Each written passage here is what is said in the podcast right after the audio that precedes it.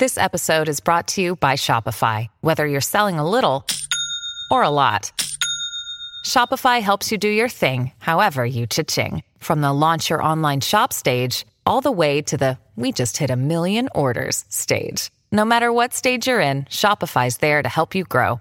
Sign up for a $1 per month trial period at shopify.com slash special offer, all lowercase.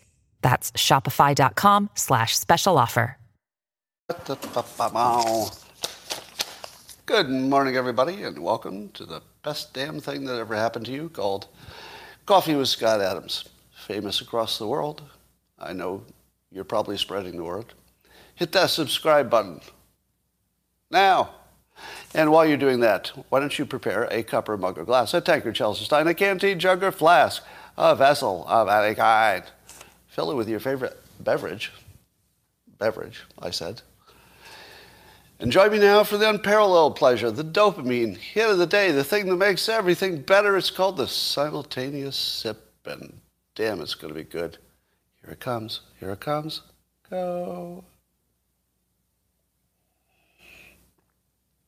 Ah. Yep, I like coffee. That's right. Well, let's talk about the fake news first. There's a, uh, a Rupard clip of Democrat Paul Begala being taken out of context. I think I saw it tweeted by Mediaite. And here's how you can tell that somebody's being taken out of context. If the clip ends as soon as they said the bad thing, that is such a tell. so if somebody says, uh, I'm going to see if I can make one up. Uh, if, I, if I'm on TV and I say something like, well, you know, death is good for orphans. Clip. And then suddenly the, you know, the clip is ended.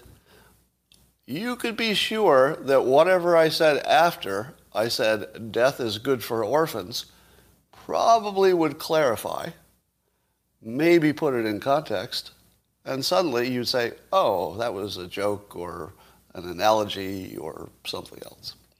So here's what happened.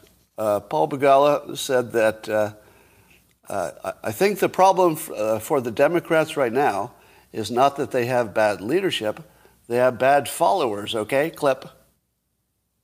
Clip is done. Now, do you think he said anything after the Democrats have bad followers? Do you think he said anything after that that clarified his thought? of course. Of course they did. And it was obviously fake news if you saw where it was clipped, because they clipped it right away. It's like, whoop, boop, boop. And what did he say after that that softened it?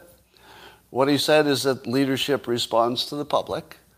And if the public could, you know, get its opinions together, the leadership would follow. Exactly what I tell you all the time. I tell you that the, the people run the government, and always have, in the United States, different in other places. But in the United States, if 75% of us say, hey, government, we need this, it'll happen. It's just hard to get to 75%. But it's the public who's in charge. The public's in charge, period. All right. So I agree with uh, Paul Begala on that minor point there. Um, today I'm introducing a uh, new category uh, things that people did say, but maybe they shouldn't have. Things that might be technically true, but maybe you shouldn't say it out loud. Maybe you shouldn't. Here's an example. Uh, Joe Biden said uh, on Martin Luther King Day that uh, George Floyd's death probably had a bigger impact. Now, is that technically true? It might be because of the impact of social media and, and you know, all, the, all the stuff that happened. It might have had actually a bigger worldwide impact just because the world is a different place. It could be that on the day that Martin Luther King was killed, of course, that the story was, you know, international news, but it probably didn't have that much of an impact right away, if you know what I mean. So I think Joe Biden could make a case, as obnoxious as it sounds, that the George Floyd thing was a really big impact and maybe even bigger than MLK at the moment of the assassination. Now, you could disagree with that, But here's what you probably don't disagree with. Why would you say that out loud on Martin Luther King Day? I mean, I, am all for people having you know different opinions, and I think you know if he tried, he might be able to back up that opinion. But I don't think that's the point. I think the point is, how could you be so, let's say, confused about what the room needs at, at that moment, to think that that was the way to play that? I don't know. I feel like maybe just keep that one to yourself, even if you think it. Well, the continuing Roganization of America is happening. This has got to be a sign of that we live in a simulation. It seems to me that at all times there has to be an adult white male that 40% of the population is shitting on. And if you don't have one, you got to go get a new one. So it used to be Trump, and then Trump, you know, faded into the background a little bit. And, and we needed an adult white male to shit on for 40% of the public. And there's Joe Rogan, just accidentally becoming the biggest, not accidentally, but becoming the biggest thing in podcasting and maybe the most influential person in the country at this point. And there he is. Oh, we got an adult white male to shit on. Am I wrong that we always needed an adult white male to shit on? And that the reason is, it's, it's the one category you can shit on with no no holds barred. You don't have to, you don't even have to uh, regulate your speech. You don't have to be careful how you insult them so that you're saying the criticism cleanly without you know, straying into racism or bigotry. You have to have an adult white male who's the target of all of our, I don't know, frustrations, ire, uh, false beliefs, scapegoating, all that stuff. So it seems to be, but how, how uh, pervasive this is, the way it turns out, is that you can't have a story unless you compare it to something about the Joe Rogan situation. Like, oh, it's raining today. It's raining. Do you know who Joe Rogan had on his podcast that time talking about climate change? Like, everything is now a Joe Rogan related story, even if it's not. The way Trump was. Remember when Trump was in the news? there could be a story about a, a bear eats a camper, and it would be like, well, would the bear have eaten the camper if Trump were not president? And then suddenly everything's about Trump. But here's the most crazy example of this. So yesterday I uh, was at a local auto repair shop getting some repairs, uh, some body work on my car. And it's just in my neighborhood, so I, I literally just drop the car off and walk home. It's close enough to just walk home. And so I'm chatting with the owner. It's just a little local, local thing. And he mentioned something about, you know, the last time he talked to Joe Rogan. And I thought I heard him wrong. I was like, like maybe he was talking about the last time he watched the show or something. I said, do you know Joe Rogan? And remember, I'm like just down the road at the body shop. And he says, oh yeah, I've been doing, you know, I did all of his cars for years. Now, Joe Rogan doesn't even live in this part of the state, or, or, he's in Austin, I guess, now. But when he was in California, he was in Southern California, and I'm in Northern California. But apparently, on a fairly regular basis, the guy down the street had conversations with Joe Rogan about mostly cars, I guess, because he, he must be a car guy. And how in the world is every place I go turned into a Joe Rogan experience? Is this a coincidence? it's such a weird thing. And then, and then, of course, I'm sitting there and I go, well, you know, I was on his show. And, and, and he's like, what? you know him too? it's like somehow, somehow you know, Joe Rogan went from, you know, a popular podcast to something about the culture. It's just woven into the culture now in just the weirdest way. I mean, I don't even know what the importance of that is other than it was weird. Um, question for you.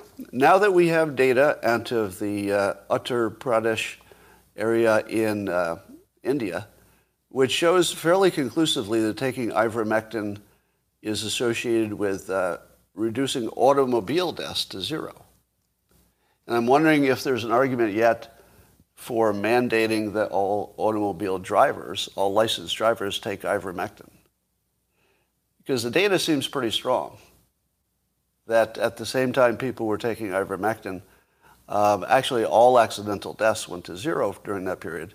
So nobody drowned. So maybe you could, maybe it could be mandated that if you're a swimmer, you could take ivermectin. Because during that period, uh, there were no accidental drownings uh, of people taking ivermectin. Uh, so no car crashes, no accidental. Nobody died of old age. Uh, actually, nobody died of any cause. So we have some good data on that. And I'm generally not in favor of mandates, but you know, if you can if you can save millions of people, well, I mean, I'll take it into consideration. And it looks like the data is pretty strong that ivermectin stops uh, automobile accidents. Now, some of you are thinking, Scott, that data is not strong. Uh, it's as strong as the data that says uh, ivermectin crushed COVID in the same region, because it's the same data. So the data that says that nobody died of COVID while taking ivermectin also says nobody died in any other way while ivermectin was being used. So I don't think that's a coincidence, is it? I think I think all of the I think it went to zero because they took ivermectin. So now that we have good data on that, well, uh, I'm not really worried about automobile accidents, even if I were to drive drunk. I don't drink, but I'm thinking about starting because I have a good feeling that if you took automobile accidents to zero in this one area where they were using ivermectin, that would suggest that even the drunk drivers were not getting in accidents. And even the people who might have been hit by a drunk driver, who presumably would not be on ivermectin, or, or if they were, they would survive. But you could be not on ivermectin, be hit by a drunk driver who was on ivermectin, and it would still protect you. That's what the data says, because there were no deaths from automobile accidents or drunk driving or anything during that period. So um, I think I'm a convert now. I was sort of a little skeptical on ivermectin before, and I know it hasn't gone through um, all of the rigorous trials. But when I see strong data like this, that it can eliminate all causes of death, um, I think that's worth the risk management. That, that's, the, that's a risk benefit I would take to uh, remove the risk of all forms of death. On another topic, the uh, supply chain um, looks like is worse than ever. I was under the impression that the Biden administration had cleverly put financial incentives in the forms of fines in place and that that would be enough. But apparently it's the worst it's ever been. This is terrible leadership, right? I don't feel like this supply chain problem at this point is anything but failed leadership. Now, in the beginning of any crisis, you could say, well, that's not really, wasn't leadership unless they saw it coming. It's, you know, something happened and then we had to respond to it. But now it's been months. Are you telling me that we're so incompetent in this country we can't unload a boat? Really? Really? The, the United States you know, the superpower of superpowers. And we can't figure out how to unload some boats. That's too hard. Well, Scott, you don't understand. There's space constraint, and there are really a lot of, a lot of ships. Yeah, no, I'm not impressed by your space constraints or your lot of ships. That's got to be failed leadership. It's just got to be. Now, I'd be saying the same thing if Trump were president. Now, you might not believe that, but, uh, but I would. You know, on day one, it doesn't look like a leadership failure, but now, are you kidding me? Uh, how is this not a leadership failure? You know, I don't know if you've had this experience, but lately my life is like living in Canada or maybe the UK. And what I mean by that is that I can't buy any of the products in the store I used to buy. I can't get a car. I mean, I can buy it and do the paperwork, but Ford won't send it to me because it doesn't exist. and, and he even heard from a Ford executive I should just cancel the order because they're lying to me, basically. Yeah, I'm, I'm paraphrasing. Uh, so when I go to the store, I've got this like off-brand shampoo, and I'm eating off-brand, you know, snacks and off-brand everything. So it's like being in Canada. I can speak to the locals and they understand me. But when I buy a product, I don't, I don't recognize the packaging anymore. I swear to God, it's just like being in Canada. I mean, unless you're Canadian, then it's different. Yes, I do use shampoo. Weird, I know. There's a story to that, but you don't care. uh, it's more for the body than for the, the head. That's, that's the short version. Um, and it's, it's because of uh, skin issues, not because of hair. Long story. Anyway, um, I would like to award the Not a Hypocrite, the Not a Hypocrite Award. So this is something I just made up. Every now and then, a leader will say something honest, and it will cause all kinds of trouble. And here's a leader, I'll call him a leader, I think that's fair, who said something that was just so honest that the whole internet just blew up.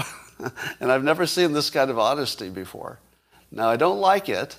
That's why the internet broke up. So I don't like what he's saying.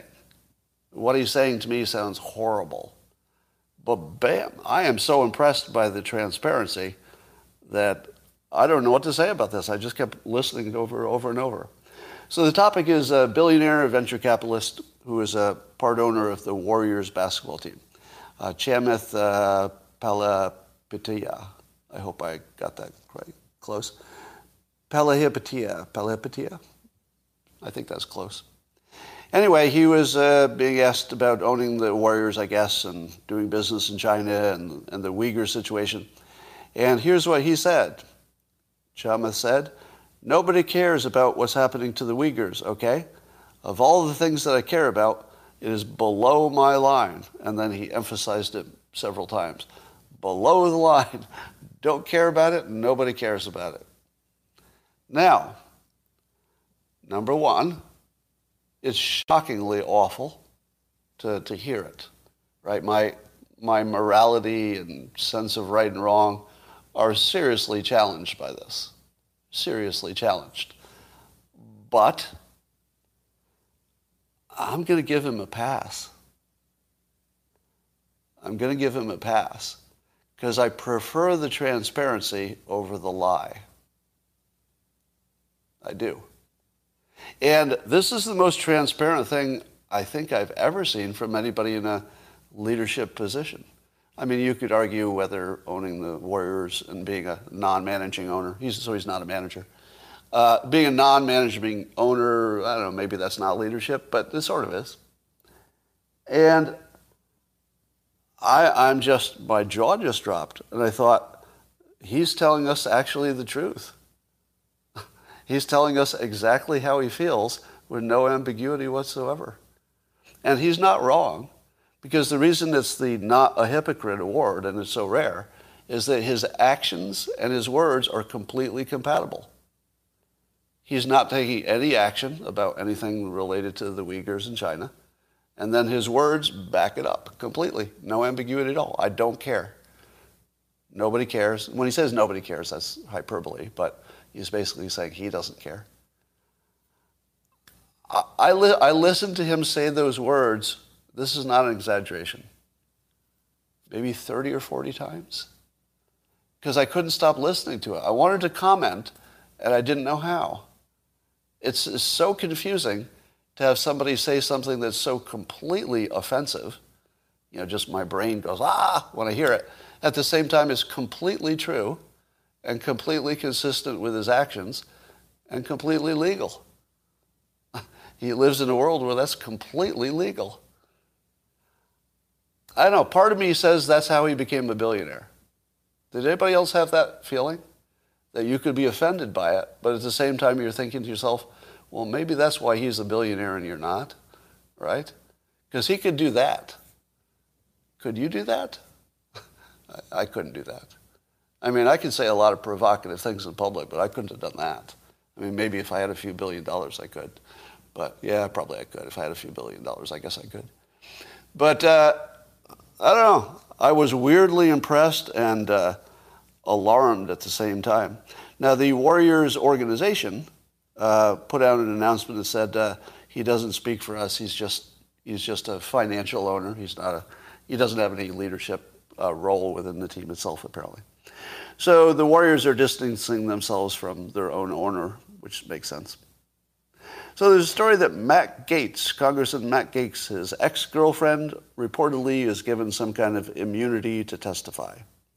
Is that bad news or good news? Is it bad news or good news that his ex-girlfriend, now remember he's been charged or alleged to have some involvement with um, maybe a relationship with her when she was uh, under 18, when she was 17. Uh, allegedly, we don't know about that. And then maybe uh, he's being accused of trafficking. What exactly is the trafficking charge? Is that, is that because they traveled across state lines? Some weird little law like that? so in the comments, somebody said, we don't care. Exactly. That's where I was going with this. How many of you would care? Let, us say you found out it was true. This is just speculative because we don't know what's true and what's not. But just a for instance, suppose you found out that Congressman Gaetz did have a sexual relationship with somebody who hadn't yet turned 18, but when she did, she was perfectly happy with the situation and continue dating him for a while. How would you feel about that? Crime? Put him in jail? Lock him up? Worst thing that ever happened in the history of the United States? Now, suppose you also knew that in the context of their relationship, which continued after her 18th birthday, allegedly, we don't know, but suppose you had found out that they had traveled across state lines. I don't even know if that's really the problem. Would you care about that? They were in an actual relationship, allegedly. Who would? Who would care about that? An arbitrary state line. Why, why is that important? Now, I suppose there might be more to it, like money changed hands. What if you found out that money did change hands, but that it was just part of a relationship? I mean, I'm in a relationship in which money changes hands. Am I more moral because I'm married? Is that how it works? It's immoral if you're not married? I mean, how do we care about any of this? If we're not caring about the Uyghurs, how in the hell are we caring about this? Is there, and let me ask again, because I, I may have missed an answer. Is there even one person who thinks that should be a punishable crime? It might be a technical crime, but is it? Oh, there is one. Her parents. Oh, I got a yes. Okay. Let's see. Yeah, you know the here's here's the uh, dividing line. If she turned 18 and said, "Oh man, I sure wish I hadn't done that," I'd feel a lot different, wouldn't I? But if she goes the rest of her life saying, "You know, it was just a good experience," nah. Is it our business?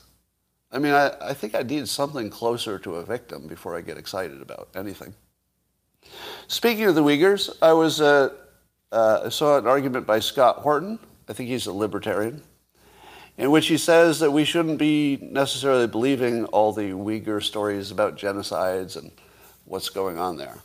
What do you think about that? Given the poor quality of information about basically everything, everything, why would you believe the Uyghur situation?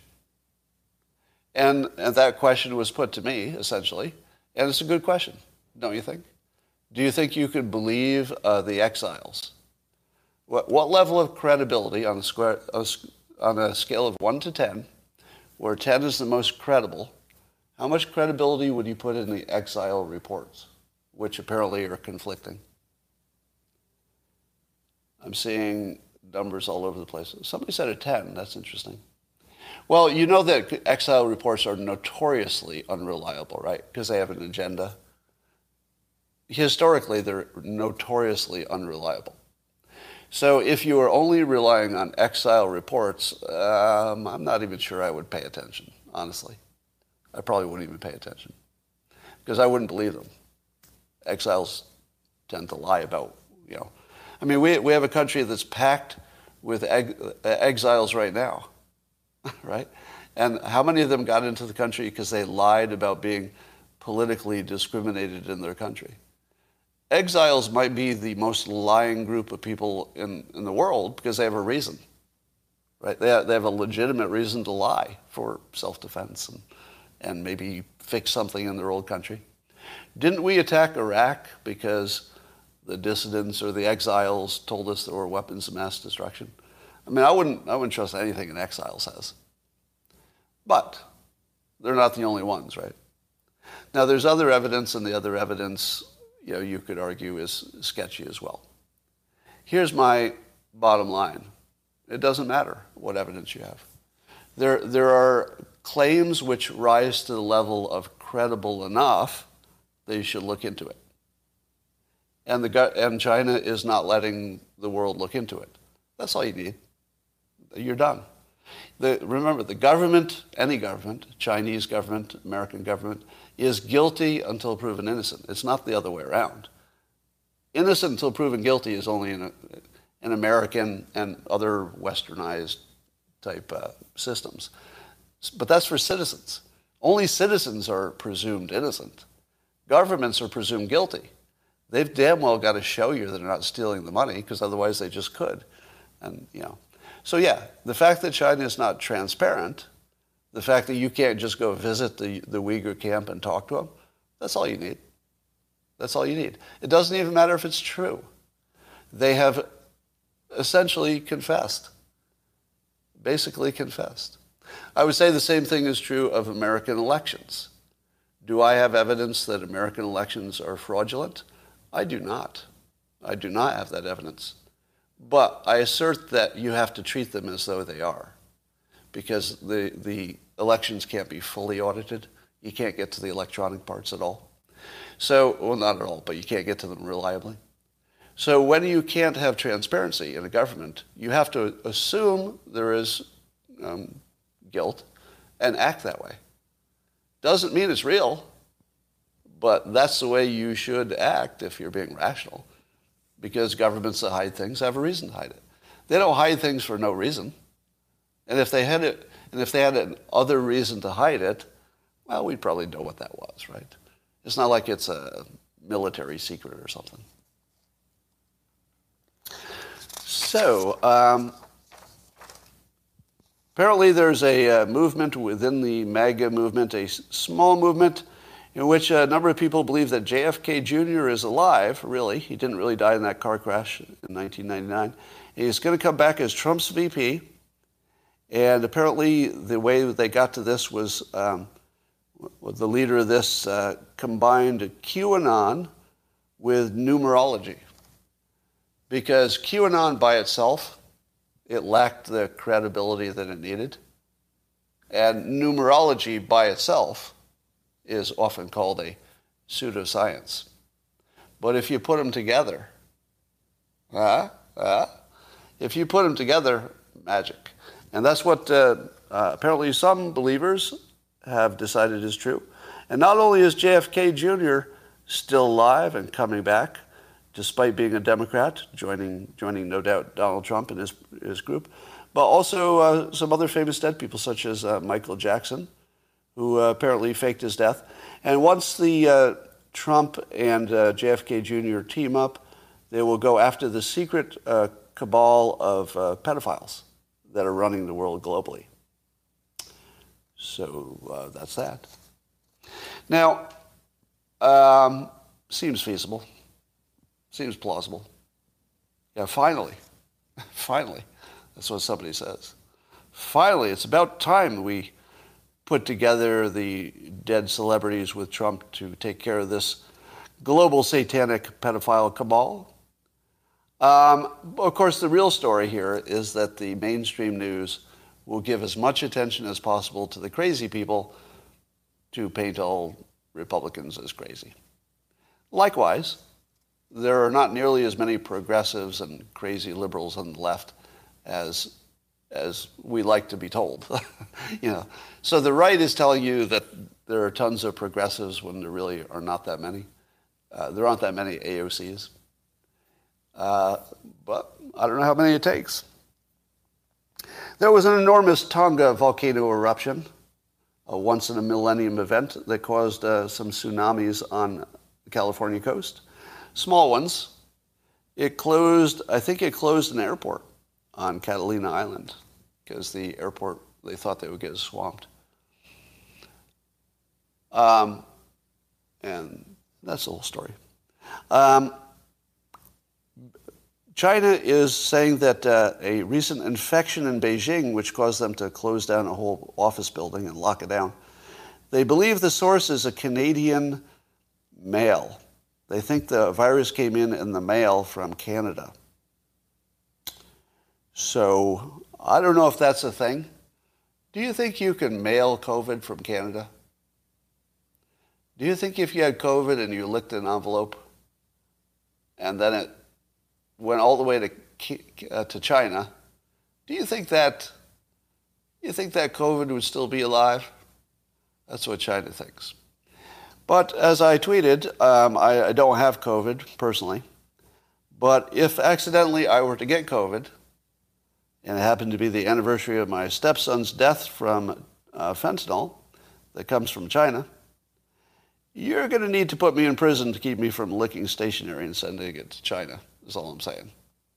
So you don't want me to have COVID and stationery and stamps on the same day that's the anniversary of my stepson's overdose death.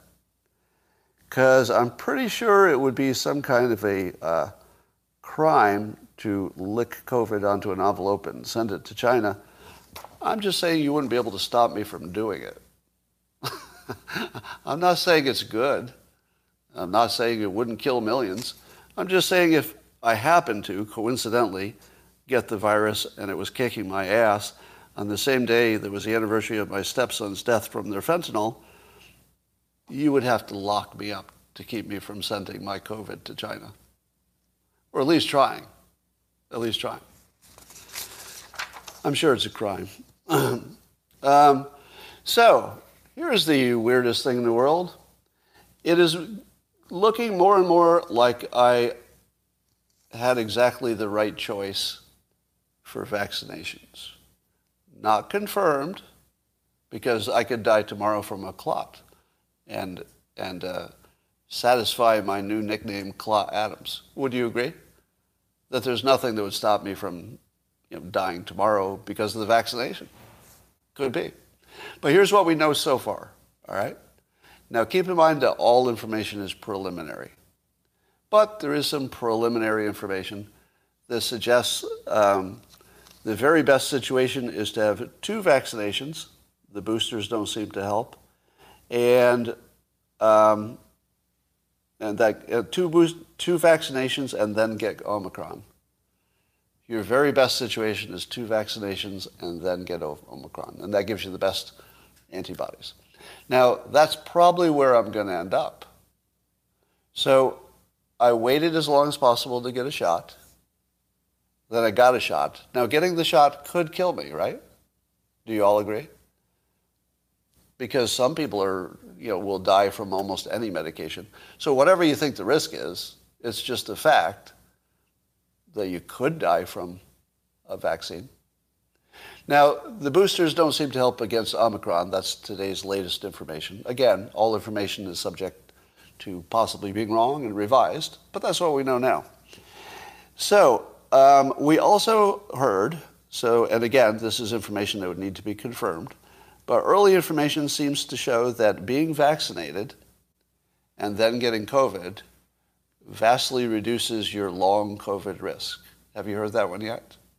Now again, you know, you have to do more, more studies, blah, blah, blah, blah, blah. But have you heard that yet?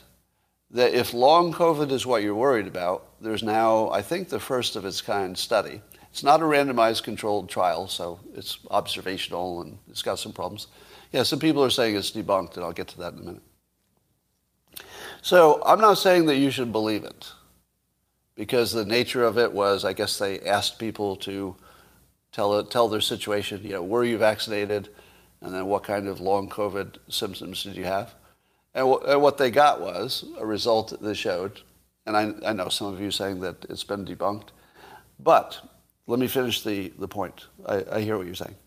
Um, it's the only information we have on that exact topic about long COVID and vaccinations.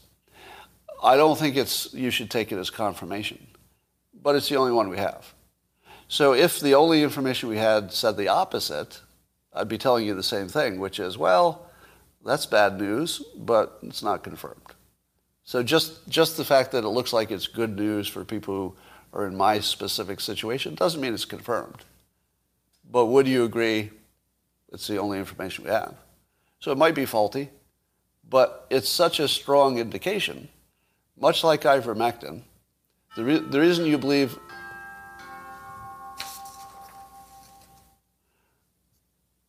Let's see what that is. The reason you believe ivermectin works is not because of a randomized controlled trial, if you believe it.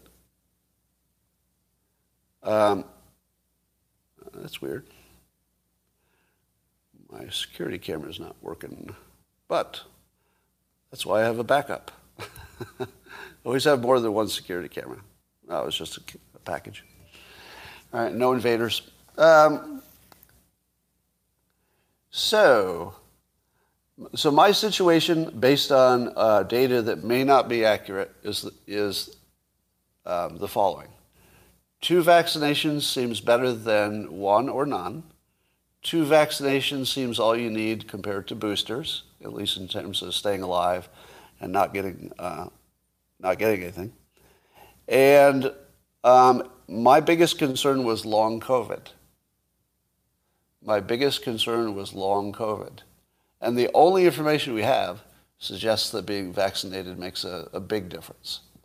Now, definitely challenge the data, definitely, because all the data needs to be challenged. But as of this moment, based on all the studies we have, very incomplete ones, I'm in the best situation. Likewise, as somebody pointed out, it's been two years now since the first trials of the vaccination. Is that about right? Give me a fact check on that.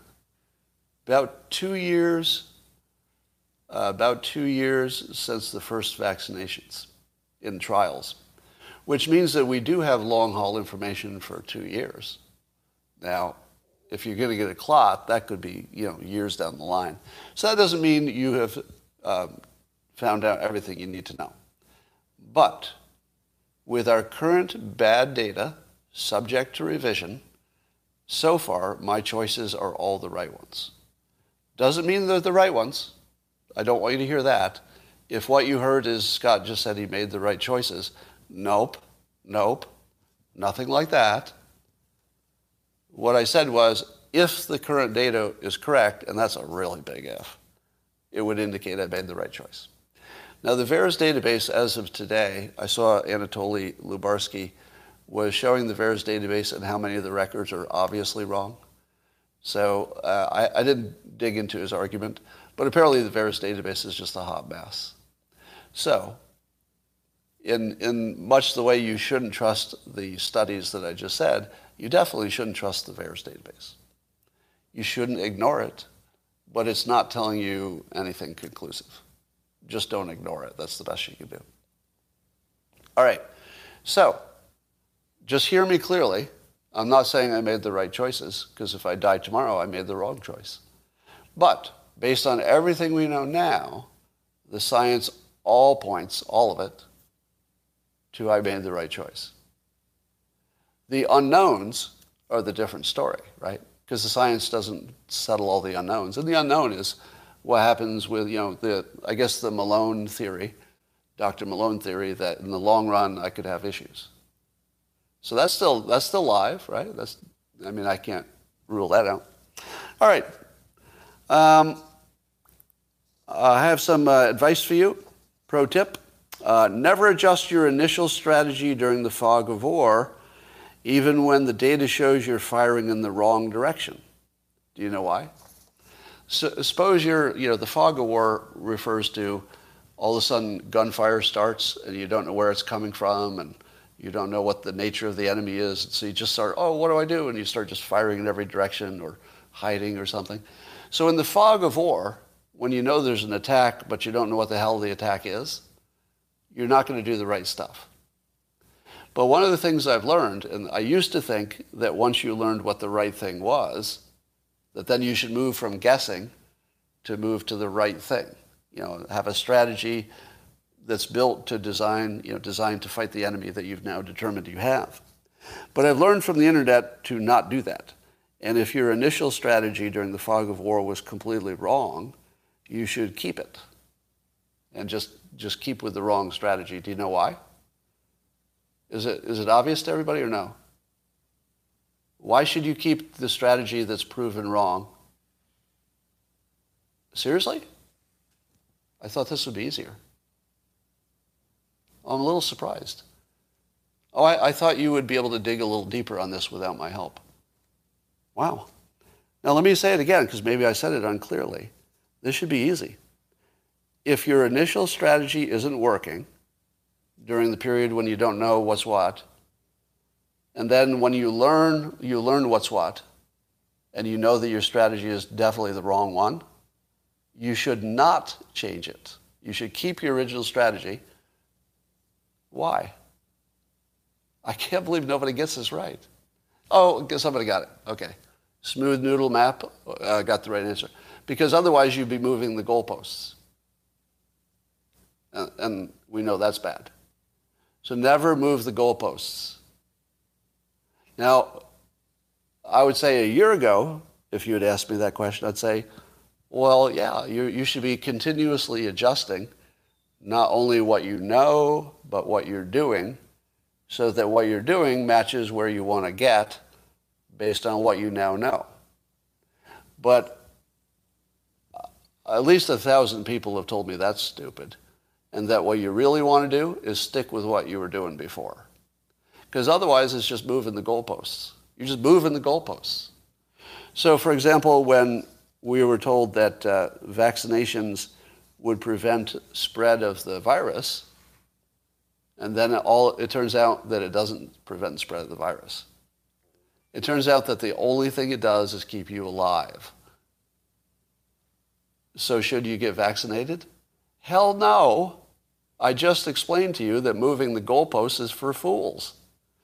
Keep the same strategy. And if your strategy was these vaccinations don't stop the spread, well, then you should get rid of them because your strategy was to stop the spread. Why would you be concerned about saving people's lives when that was never even the goal? The goal was to stop the spread and then do it that way. But if you can't do it that way, just, uh, well, I think I made my point. Um, I asked this question. I was wondering if people who get infected with COVID are the same people who tend to get colds a lot. You ever think about that? If you get colds a lot, would you also get COVID? And so I did a survey, the, the least scientific survey you could ever do on Twitter, but I really didn't get the answer I thought, even though it's unscientific. Um, 25%, this was the biggest number, uh, got COVID, but they rarely get colds. And that's, that was the biggest number. So there are more people who rarely get colds who got COVID than there are people who routinely get colds and get COVID. In fact, the people who got COVID, who also often get colds, were only 4%. the, now, I, I realize that a Twitter poll is the lowest level of data you could possibly imagine, but this is kind of stark, isn't it? Only 4% of the people who often get colds also got COVID. It must be the way I ask the question. I, I, I think this is so botched up it doesn't tell me anything. But um, I don't think there's a correlation. Now, one of the reasons that people don't get COVID, it is speculated, is that they have a healthier lifestyle, so they're just more they better immunity. They get more sleep, they have less stress. There might be some genetic component. And there, here's the weird one. There might be something about practice. If you're a person who is often infected and around infected people, it can build your immunity. So people who had lots of regular colds might actually be more immune from coronavirus because they've had more practice. So it doesn't mean that you know getting lots of colds means you have a bad immune system. It could be that you're just exposed to a lot of germs, like you're a daycare worker or something. So it could be that people who just get a lot of colds are just exposed to it, And that makes them relatively strong when the COVID hits and they don't get it. Now, don't believe my Twitter poll, but that's what it says. or at least it suggests that that might be possible. I don't know. Yeah, these, these low quality, and this is the lowest quality you could get, uh, polls don't do anything unless there's like a shocking result, and then maybe you check it better. This is kind of a shocking result to me. I don't know if it's meaningful, but it did shock me. Um, here's the COVID update. So it's uh, two weeks until February 1st, the day that uh, the public would like to be done with mandates. And the latest is that we are plateauing in the next two weeks. Just in time. Just in time. So it looks like we're plateauing. Uh, 20% of Americans, at least, have been infected at this point with COVID. Um, and, uh, well, here's another thing that I've been doing right. Uh, apparently, weed. well, let me, let me get to that moment. so, the number of people dying is now under 2,000. It's like 1,700 per day in the United States. But here's what they are not reporting. So 1,700 people died of COVID, I guess, yesterday. How many were obese? How many were over 80? You really need to know that now, right? Like we always needed to know it, but we're at the point where the number is low enough that if that's 80% obese, come on, come on. I don't think it mattered as much when the number was sky high, right? If it's at 5,000, you're not, maybe you're not asking as much what's the nature of the, the mix of people. But when you get down to 1,700, don't you want to know if 1,500 of them were very elderly or obese? You want to know that, right? Because if that's true, then it's just over. I mean, we all think it's over at this point, but the data would support it at that point quite strongly. So let me again give you my standard for the government. If the government doesn't tell you something that you know is important, and they could tell you if they wanted to, you have to assume they're guilty. In this context, that means you have to assume that they're not telling you how many of the 1,700 deaths were very old or very overweight. You have to assume there's a reason they don't tell you that. And the reason is they don't want you to know that you're not in danger if you're not in one of those categories. So, I would consider this a confession that the pandemic is over. And uh, um, the, the other good news is that there seems to be a, uh, marijuana extract that looks like it can prevent infection from COVID. Now, of course, it's just in the test tube, and these things don't usually work in the real people. And apparently, uh, smoking doesn't work because it's they add heat and they change the nature of the cannabinoid or whatever the hell it is. So you can't get it just by smoking a lot. So they say. So they say. But I would say that is the attitude for quitters. I think maybe you can't smoke enough pot to make a difference. That's what I think. I'm not so sure I can't, but I don't think you can, nor should you try. But I'm going to take a run at it. I'm going to take a serious run at it. I think I can completely cure my uh, COVID, or maybe not even get it, by some amount of marijuana. I, I don't know how much it is, but I'm going to find it. And uh, let me ask this question for those of you who have had COVID, okay? For anybody who had COVID and got the, uh, the pain, you know, the aches and pains, how many of you made your COVID pain go away with weed? Anybody? How many of you made your COVID discomfort go away? I see a yes. I see an I did. I see a yes. I see a yes, yes, yes. Um, I see a thumbs up. So, I'm not a doctor, and you shouldn't take doctor advice from me. But if I get anything that makes my body hurt, I'm going to smoke until it doesn't. And it works every time, basically. All right, but don't take, don't take any uh, medical advice from me. You'll get yourself killed. All right. Well, be- between the fact that it's uh, anti-inflammatory and the fact that if you could get through the tar in my lungs or whatever the hell is in weed, good luck, virus. Haven't gotten me yet. Um, Michael Mina, who's the, the best known person associated with rapid testings, uh, just got COVID. And you knew he was going to get COVID, right? Because he's the number one voice in rapid testings. And then he used his rapid test, and this was fascinating. So he had symptoms before, his, before the rapid test could find it. But 24 hours later, it found it easily. So apparently your rapid test won't work, at least necessarily, on the first day you have symptoms.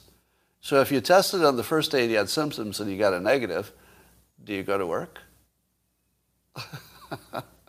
what do you do? Because you probably should wait for the second day and test again. Because, you know, Michael Mina's experience is probably common. We don't know, but I'll bet it is. I'll bet you have symptoms before your, the, the rapid test can pick it up. All right. Um, here's what I think uh, we should do on February 1st. I don't believe we should riot, and I don't believe we, you should burn your mask, and I don't, if, if your state requires them. And I don't believe that you should get in anybody's face, and I don't believe you should be violent, and I don't believe you should do any of that. Here's all you need to do. And you only need 10% of the public, I estimate, to do this, and it will break the system. The system meaning requiring masks. All you do is put your mask in your pocket when you walk into a building that requires masks. That's it. That's, that's the whole protest. And then somebody comes up to you, or not, and says, Oh, we require masks. And then you say, and this is important, you say, Oh, I'm sorry, I thought we were following the science. And then you say, I apologize, and uh, if we're not following the science, I'll be happy to put my mask on. But make sure you engage them in conversation a little bit. Do you know why? Because the 10th person that engages that employee in conversation about a mask will be the breaking point. and that when the 11th person comes in with a mask in their pocket, the employee is just going to say fuck it and just going to do their job. Because it's not the employee's job to talk to every person with a mask in their pocket and have a conversation with them about why they should wear it. So, you do not have to be a rebel. You just have to be somebody who had a mask in your pocket. That's all it takes. Anybody disagree? Do you think that won't work? Yeah, because if you get 10% without a mask, other people take off their masks. I, I think herd, herd behavior just needs to be kick-started. So if you're in the brave 10%, nobody will even know that you're protesting. They'll just think you forgot to put your mask on and take it out of your pocket. You, you will be completely invisible as a protester. You'll just be so, oh, sorry, thanks for the reminder. I, I didn't realize we weren't following the science anymore. Put it on. Um, were vaccinated. How did more supposedly die after this? Shalika Sunshine asked me this. Since, uh, since almost all of the vulnerable population has been immunized, how did more supposedly die after this? And the answer is that vaccinations don't prevent deaths. And they don't prevent natural death from other things. So it's the, it's the right question. Uh, that is the right question. But uh, if, de- if, vaccine- vaccinations prevented all deaths, then that would be a real question. But since people do die with it, you'd expect that the more virus there is, it doesn't matter if you're vaccinated or not. It, the, the only thing that matters is, is there more virus? More virus equals more deaths, whether you're vaccinated or not in our current situation. But you're right. If the vaccines had worked, you know, in terms of preventing transmission, that'd be a different thing. All right. Uh, I also have a theory that uh, the attractive women will lead us out of the pandemic. Do you know why? Try this experiment. If there's anybody attractive in your family who's female, could be a spouse, could be a sister, could be an older daughter. Walk into a place that requires masks. You wear your mask and have the attractive female who's with you, doesn't matter who it is, not wear a mask. The attractive female will not be asked to put on a mask. You might.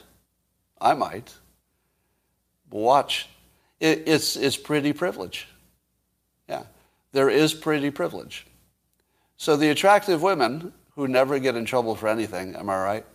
Am I right? Attractive women don't really get in trouble for anything. I mean, you'd have to murder, and even then you'd probably get away with it. So, since pretty women can get away with really anything, uh, if they're the first ones to go maskless, um, they can lead us out.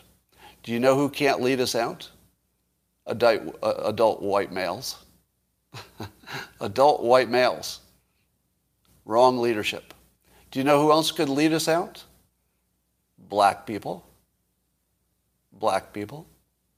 Because just like pretty privilege, at least you know in my town, people are a little less careful, or no, a little less, what would you say, spring loaded to tell a black person to put a mask on.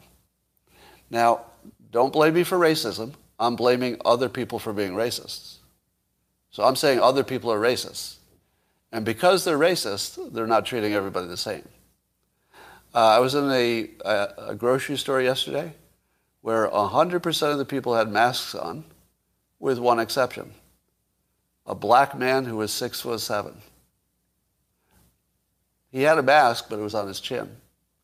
Do you think anybody went up to the six foot seven black guy in my mostly white town and asked him to put a mask on? Nope. nope. Because uh, I was shopping for a long time and I ran into him a number of times. Nobody asked him to put his mask on.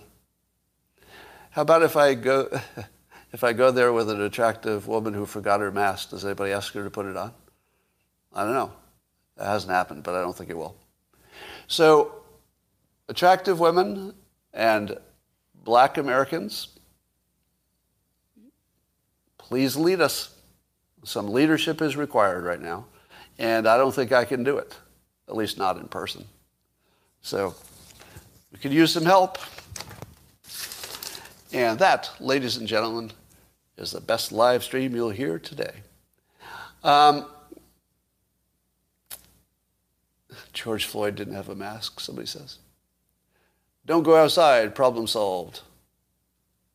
Old care, yeah, older Karens don't care how pretty the maskless woman is. Okay, that's a good point.